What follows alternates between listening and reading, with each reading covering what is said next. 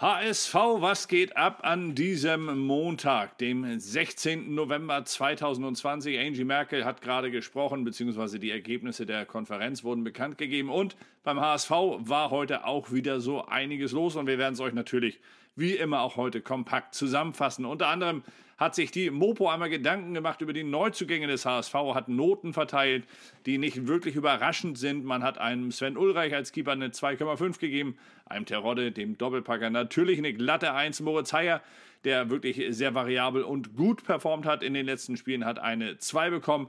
Toni Leistner nur eine 4, wobei bei ihm natürlich auch noch klar zu sagen ist, er hat nicht allzu viel zeigen können. Er war eigentlich mehr, äh, mehr gesperrt, als dass er spielen durfte. Dazu kommt natürlich noch Klaus Jasula, der gerade mit der albanischen Nationalmannschaft unterwegs ist und der leider natürlich in Hamburg noch nicht das zeigen konnte, was man von ihm erwartet. Er bekommt eine glatte 5, während sein Konkurrent auf der 6er Position im zentralen Mittelfeld, der Youngster Amadou Onana, eine glatte 2 bekommt. Alles Noten, die ich eins zu eins so unterzeichnen würde und äh, mache, einfach jetzt auch mache. Insofern gute Noten, die, wie ich finde, ähm, die natürlich absolut der Realität entsprechen.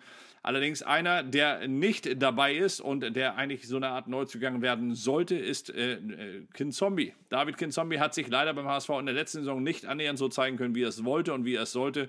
Dieses Jahr hatte sich äh, der Trainer Daniel Thune davon äh, viel mehr versprochen, denn auch in dieser Saison hängt David Kinzombie noch ein bisschen in der Luft. Was ist bloß mit Kinzombie los, fragt, die, äh, fragt der Kicker und hat sich heute einmal mit dem Problemfall beschäftigt und nochmal aufgezeichnet, dass dieser Mittelfeldmann natürlich sehr viel mehr kann, als er aktuell zeigt.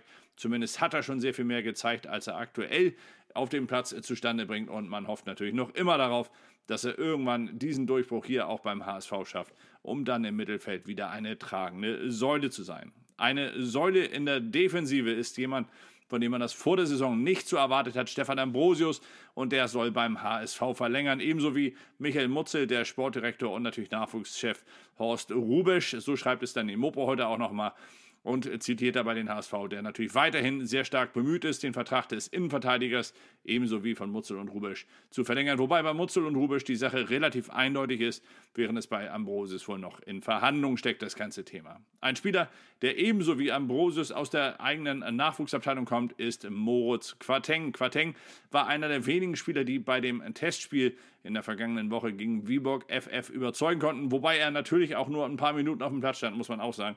Ganze zwölf Minuten war er auf dem Platz und versuchte dort zu zeigen, was er denn am Ende für den HSV bedeuten könnte. Er brachte Schwung ins Mittelfeld. Er war auf jeden Fall deutlich besser als alle vor ihm, was allerdings auch nicht allzu schwer war. Insgesamt muss man aber bei Quateng natürlich sagen, dass er schon häufiger so an der Schnittstelle zur Profimannschaft stand und dass er einer der Spieler aus dem eigenen Nachwuchs ist, denen man den Sprung nach ganz oben durchaus zutraut.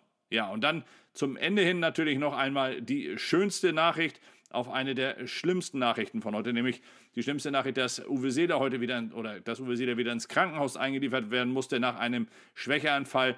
Heute kam dann die gute Nachricht von seiner Tochter, die sagte, Papa geht es besser. Die Ärzte haben zum Glück nichts gefunden.